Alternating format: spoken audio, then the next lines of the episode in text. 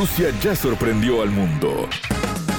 En Sputnik ahora queremos contarte más. Historias, curiosidades, sitios de interés, estilo de vida, destino Rusia. Qué placer recibirlos. Bienvenidos a Destino Rusia. Hoy compartimos la historia de Adela Otero, de 29 años, quien vive actualmente en Nicaragua, pero nació y creció en Moscú. Su madre es rusa y su padre nicaragüense.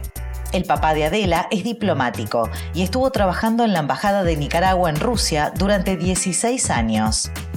Llegó a Moscú en 1990, conoció a la madre de Adela y fue motivo suficiente para quedarse tanto tiempo allí. Cuando la joven era aún una adolescente, se mudó con su familia a Nicaragua debido al trabajo de su padre y se instalaron en Managua. Hace poco cumplió 14 años de vivir en el país centroamericano, donde trabaja vía Internet. Es gerente de ventas de una agencia de viajes en Hawái. Adela Otero habla tres idiomas, además del ruso, también sabe español e inglés. Cuenta Sputnik cómo le afectó el cambio de país, de continente, de cultura, porque si bien ya conocía las tradiciones latinoamericanas, le tomó bastante tiempo acostumbrarse a tantas diferencias. La entrevista. Un gusto. Recibimos en Destino Rusia a Adela Otero, que tiene una historia de vida increíble. Adela vive actualmente en Nicaragua. Su papá es nicaragüense, pero ella nació y creció en Moscú. Un placer recibirte, Adela, bienvenida. Hola Karen, muchas gracias por invitarme. Pues como estaba contando... Contanos a ver eso porque tenés raíces rusas, pero también nicaragüenses, ¿no? Así es, así es. Mi historia siempre empieza con la historia de mi familia. Mi papá es nicaragüense, y mi mamá es rusa. Mi papá, él es diplomático, trabajó en la embajada de Nicaragua en Rusia, llegó en el año 90, conoció a mi mamá y no más, y normalmente un diplomático pasa cuatro años en cada país. Sí, más o menos. Se quedó por 16 años. Ah. sí, pero espera, Adela, lo que pasa es que se quedó mucho tiempo porque había conocido a tu mamá, o sea, le llegó el amor en Rusia. algo así. Claro. Y entonces, lo irónico es que como fui hija de un embajador nicaragüense, en Rusia la gente pensaba que yo era extranjera. Leían mi nombre, por ejemplo, un profesor nuevo miraba mi nombre y decía, ah, pero vos no hablas ruso, ¿verdad? Y yo me reía porque yo, mi idioma natal es ruso. Claro. Y cuando tenía 15 años, nos mandaron de vuelta a Nicaragua. ¿En qué año naciste? Yo nací en 1991. Pues crecí en Rusia con la mentalidad de soy rusa, o sea, yo todavía... ¿Naciste en Moscú mismo, en la capital de Rusia? En Moscú, en la capital, así es, sí. Ajá. Y cuando tenía 15 nos fuimos a Nicaragua. Ya había ido a Nicaragua antes, de vacaciones, una semana, a ver a la familia, al mar. Es completamente diferente cuando te vas a vivir y fue un, una experiencia completamente diferente de Rusia. No se puede comparar los dos países. Contanos un poco qué es lo que más te, te gusta de ese país, qué es lo que te atrapó desde niña. Y sí, sin dudas que es un país con costumbres, idioma, clima absolutamente distinto a lo que vivís hoy en, en América Central, ¿no? En Nicaragua. Pero mm, por ejemplo, hoy que estás en Nicaragua, ¿qué es lo que más extrañas de esa época de tu niñez en Rusia? Mira, mis recuerdos de Rusia son muy especiales. Como, como habías dicho, es un país con una cultura increíble. Desde niña me encantaba ir a museos. O sea, mi tiempo libre yo pedía que me llevaran a museos. Mira. Um, sí, hacía hay tantas cosas que hacer, hay tanta cultura, hay tantas costumbres también, y no es solo de Rusia, como es un país tan grande, hay una mezcla de tantas culturas, conoces a tanta gente, es divino. ¿Y qué tal el estudiar en Rusia, no? Porque hiciste toda la, la parte escolar y hasta incluso algo de también de liceo en, en, en Rusia. Solo la escuela. Solo la escuela. Por nueve años Sí, estudié por nueve años, es bastante avanzado. Uh, estudié en un, bueno, estuve en un colegio normal público primero, después pasé a un, a un colegio con idioma español y, ¿cómo te puedo decir? Es mucho más avanzado. Por ejemplo, cuando me vine a Nicaragua, mi profesora de matemáticas, como a la segunda semana, me llamó y me dice, mira, y vos estudiaste en, en un colegio especializado en matemáticas. no, no, no, es que acabo de venir de Rusia. Bueno, si me tenés que vender Rusia, ¿qué es lo que dirías a la gente que por ahí tiene ganas de conocer o que quiere hacer turismo? Bueno, cuando pase todo esto, no que se pueda viajar, digamos. Pero ¿qué, ¿qué es lo que le podés contar de lindo de, de Rusia? ¿Qué es lo que atrapa al extranjero que llega a Rusia? Mira, es que es todo, es la experiencia que te venden. Es la gente, la comida, la cultura, la belleza del país en general. No es solo algo específico como, mira, tenés que ir a tal lugar, es tenés que vivir la experiencia de, haber ido a Rusia. ¿Tu comida preferida rusa cuál es? Uf. varias.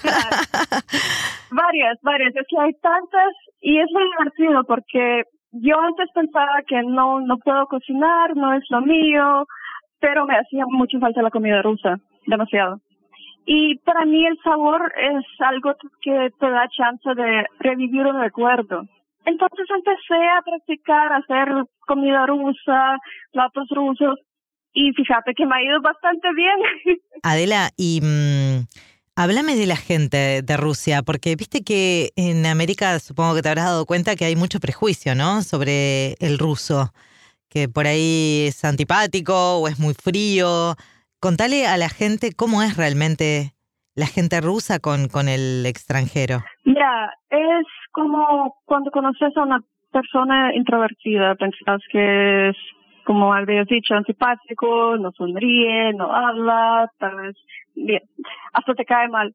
Pero ya cuando lo conoces, cuando vos mismo te abrís y, y dejas que la otra persona se abre, entendés que son personas maravillosas, que son personas que jamás vas a conocer, abiertas, que siempre te van a apoyar, que te van a dar todo, que eh, tal vez no sonríe, no, no caminan en la calle sonriendo, pero si lo hace, lo hace de verdad.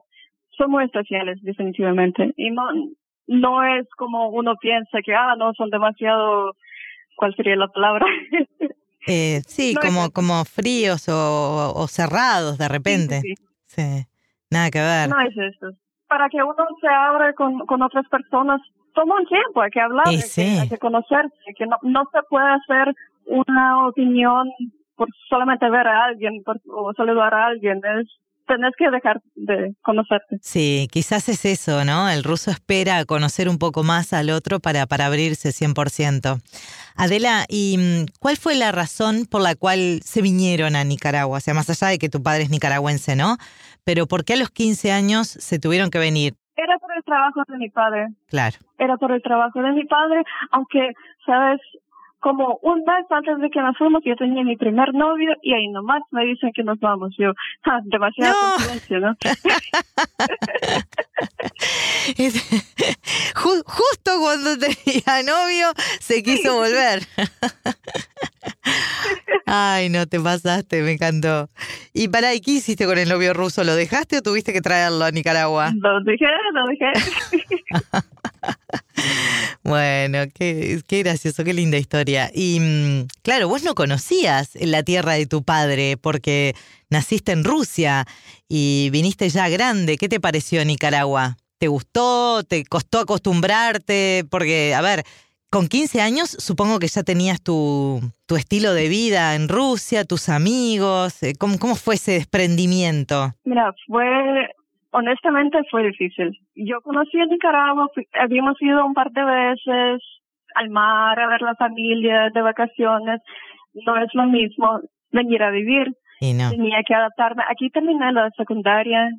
Aquí tenía que adaptarme a, gente nueva, a la cultura nueva, al idioma también, porque una cosa es hablar con mi familia, otra cosa es estudiar en el idioma. Tomó bastante tiempo socializar. Mira, yo siempre digo que si, si uno puede, hay que viajar o cuando está muy chiquito porque no le importa el proceso de adaptación o ya grande porque él lo quiso. Porque cuando ya venís de una edad que a los 15 años es difícil. Toma tiempo. Y sí, porque ya, ya estás grande y ya tenés, por eso ya tenés tus arraigos en una tierra y tenés que cambiar por otra. Es como más difícil. Sí, sí, sí, sí. Y, y en aquellos tiempos, por suerte, ya existían cosas como Skype, que yo antes de, de, que viajamos ni sabía que existía. Ah, ya estaban empezando las redes sociales, no es como ahora que todo el mundo está conectado, no importa dónde estemos.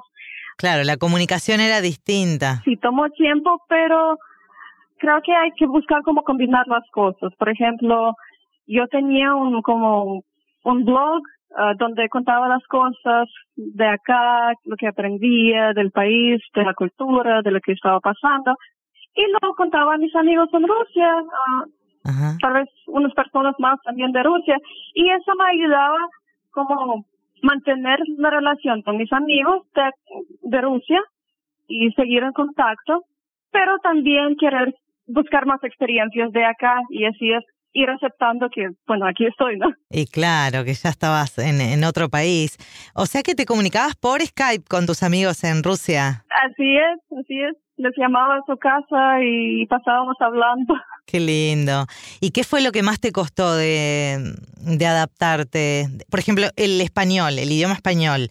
¿Ya lo aprendías y ya lo sabías por tu padre o lo terminaste de aprender en cuando llegaste a Nicaragua? Mira, lo sabía, pero no a nivel de, de hablar de cualquier cosa. Claro. Por ejemplo, cuando vine aquí, yo, por eso mismo, el colegio donde fui era en inglés, porque hablaba mejor inglés que el español. Pero también, y al igual me costó porque sí podemos podemos hablar, conversar, pero si me traes un, un libro de, de química, por ejemplo, es más complicado porque ni de uso hay cosas que entendía. Igual hablas perfecto español. O sea que hablas español, ruso y también inglés. Así es, sí. Espectacular, pero impresionante. Tres idiomas perfectos, divino. ¿Y de, de Rusia qué es lo que más añorás? Además de tus amigos, ¿no? Obviamente. Por ahí la comida, me decías, ¿la comida es lo que más extrañas también? Creo que parte de lo que uno extraña son sentimientos. El sentimiento que tenés al estar en, en tu país, el sentimiento que tenés al compartir con tus amigos, caminar por las calles que donde caminabas antes. Esa experiencia, eso sí me hace falta. Afectivo, cosas, cosas afectivas. ¿Y a qué te dedicas ahora en, Nicaragua, Adela? Ahora soy gerente de ventas en una agencia de viaje en Hawái. Trabajo desde mi casa para una compañía en Hawái. Y contanos cómo está ese rubro ahora, porque no está nada fácil con todo este tema de la pandemia, ¿no? Muy difícil. Ha sido, era un negocio súper bueno, hay miles y miles y miles de gente viajando diario, había.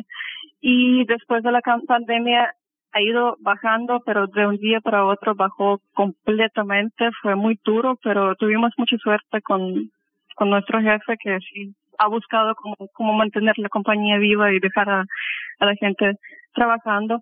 Pero sí uh, nos han cortado horas y ahorita, ahorita supuestamente van a reabrir, ya están buscando cómo revivir el turismo Así que estamos preparando para eso. ¿Tú sos única o tenés hermanos? De ese matrimonio soy hija única.